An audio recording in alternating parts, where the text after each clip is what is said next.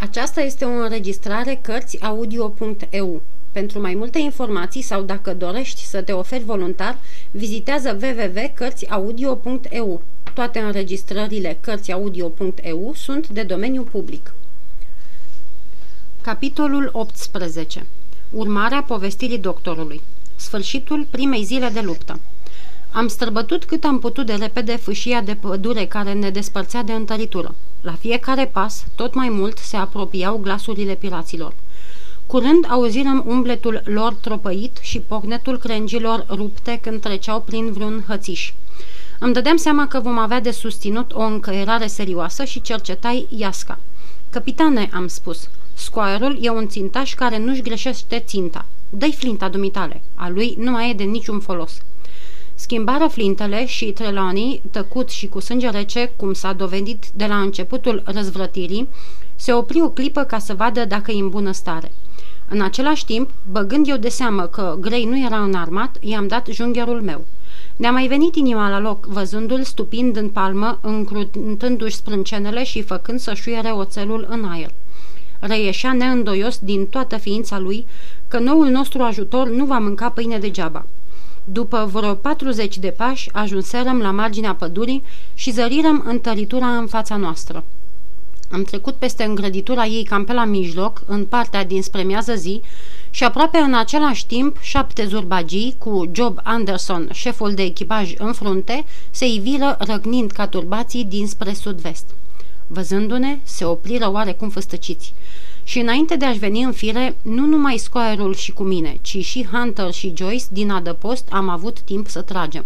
Cele patru focuri au fost trase cam la întâmplare. Am făcut însă treabă bună. Unul din vrăjmași căzu, iar ceilalți, fără să mai stea la gânduri, se întoarseră și se afundară între copaci. După ce am încărcat din nou flintele, am ieșit afară, dincolo de îngrăditură, ca să-l vedem pe cel căzut. Murise împușcat în inimă.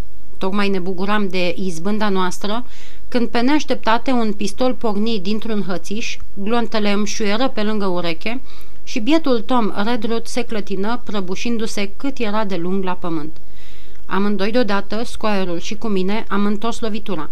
Dar, întrucât nu vedeam ținta, de bună seamă că am prăpădit fără folos pulberea.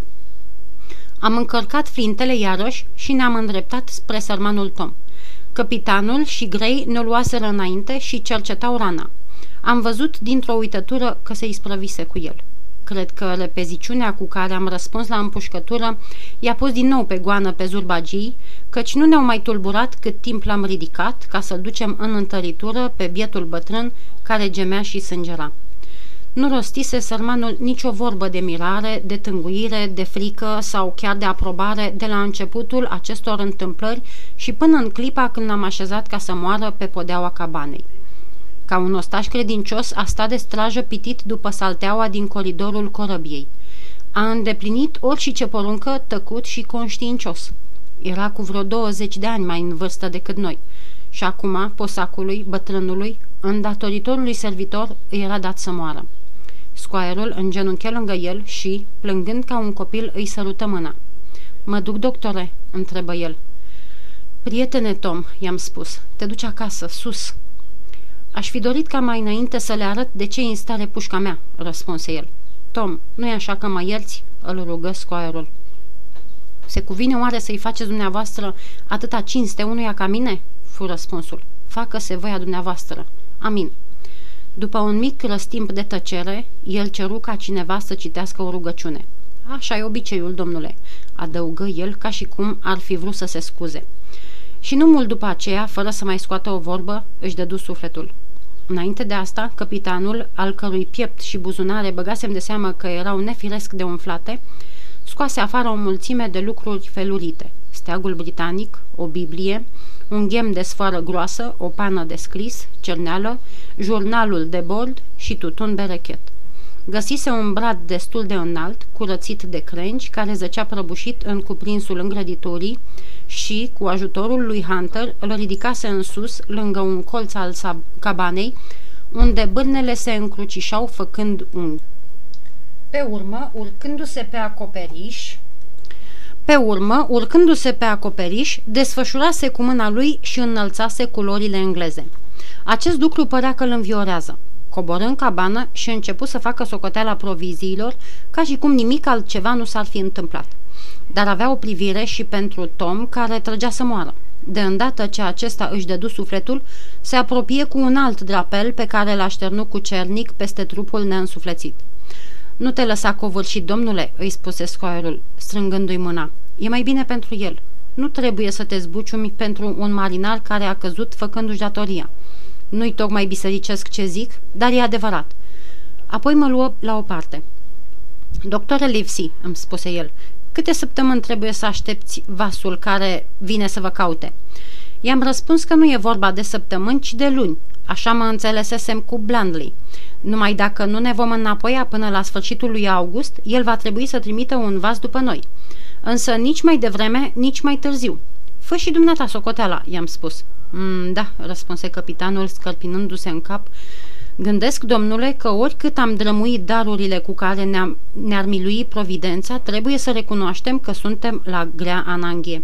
Ce vrei să spui?" am întrebat. Mare păcat, domnule, că am prăpădit încărcătura din urmă. Asta am vrut să spun, mă lămuri capitanul. În ce privește pulberea și plumbii, treacă meargă.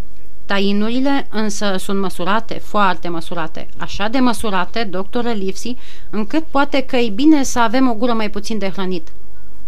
Și arătă cu degetul trupul neînsuflețit de sub standard. Chiar în clipa aceea, vuind și șuierând, o ghiulea trecut deasupra acoperișului cabanei, sus de tot și căzut departe, dincolo de noi, în pădure. Haide, hai, glăsui capitanul, dă-i vârtos, că doar aveți pulbere mai mult de groază, băieți. A doua lovitură au țintit-o mai bine și ghiuleaua căzu înăuntrul locului îngrădit, ridicând un nor de nisip drept orice pagubă. Capitane, spuse scoierul, adăpostul nu se vede deloc de pe vas. Trebuie să ochesc steagul. N-ar fi mai bine să-l coborâm? Să cobor pavilionul meu?" strigă capitanul. Nu, domnule, nu sunt eu acela." Și îndată ce rosti aceste cuvinte, am simțit că suntem cu toții într-un cuget cu dânsul căci pavilionul nu era numai un simbol al vitejiei, al sentimentelor înalte. Avea și un rost tactic, căci arătam dușmanilor noștri cât de puțin ne sinchiseam de bombardamentul lor. Toată seara n-au contenit bubuiturile. Ghiulea după ghiulea zburau aiurea sau cădeau prea scurt, ori cel mult răscoleau nisipul din îngrăditură.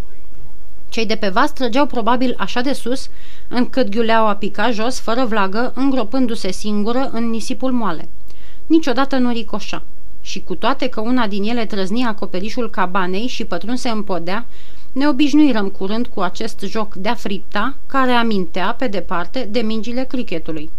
Joaca asta are și o parte bună, observă capitanul. În pădurea din fața noastră nu-i țipenie de om de bună seamă. Cine se prezintă voluntar să salveze afumătura de porc? Gray și Hunter se prezentară primii. Bine înarmați, ei se furișară dincolo de îngrăditură. Sarcina însă nu se dovedi rodnică. Zurbagii erau mai cutezători decât îmi închipuisem sau aveau mare încredere în dibăcia de tunar a lui Israel. Patru sau cinci dintre ei scoteau tocmai proviziile noastre și le încărcau pe unele din bărcile lor care, vâslind împotriva curentului, stăteau pe loc. Silver comanda de la pupa și fiecare om avea câte o flintă scoasă pe semne din vreo tainiță a lor. Capitanul se așeză pe o buturugă, își scoase jurnalul de bord și iată ce scrise în el. Alexander Smollett, comandant. David, meșter dulgher. John Trelawney, proprietar. John Hunter și Richard Joyce, servitorii proprietarului, oameni de țară, rămași singurii credincioși din tot echipajul vasului, având provizii pentru 10 zile, curații micșorate, au debarcat astăzi și au arborat culorile britanice pe cabana din insula Comorii. Thomas Redruth, servitorul proprietarului, om de țară, a fost împușcat de răzvrătiți. James Hawkins, sufragiu, și în timp ce mă frământam să știu ce s-a întâmplat cu bietul Jim Hawkins, se auzi de undeva o chemare. Doctore, Squire, capitane! Hei, Hunter, dumneata ești!" glăsuiau chemările. Alergai la ușă și îl văzui pe Jim Hawkins, teafăr și sănătos, sărind peste zaplaz.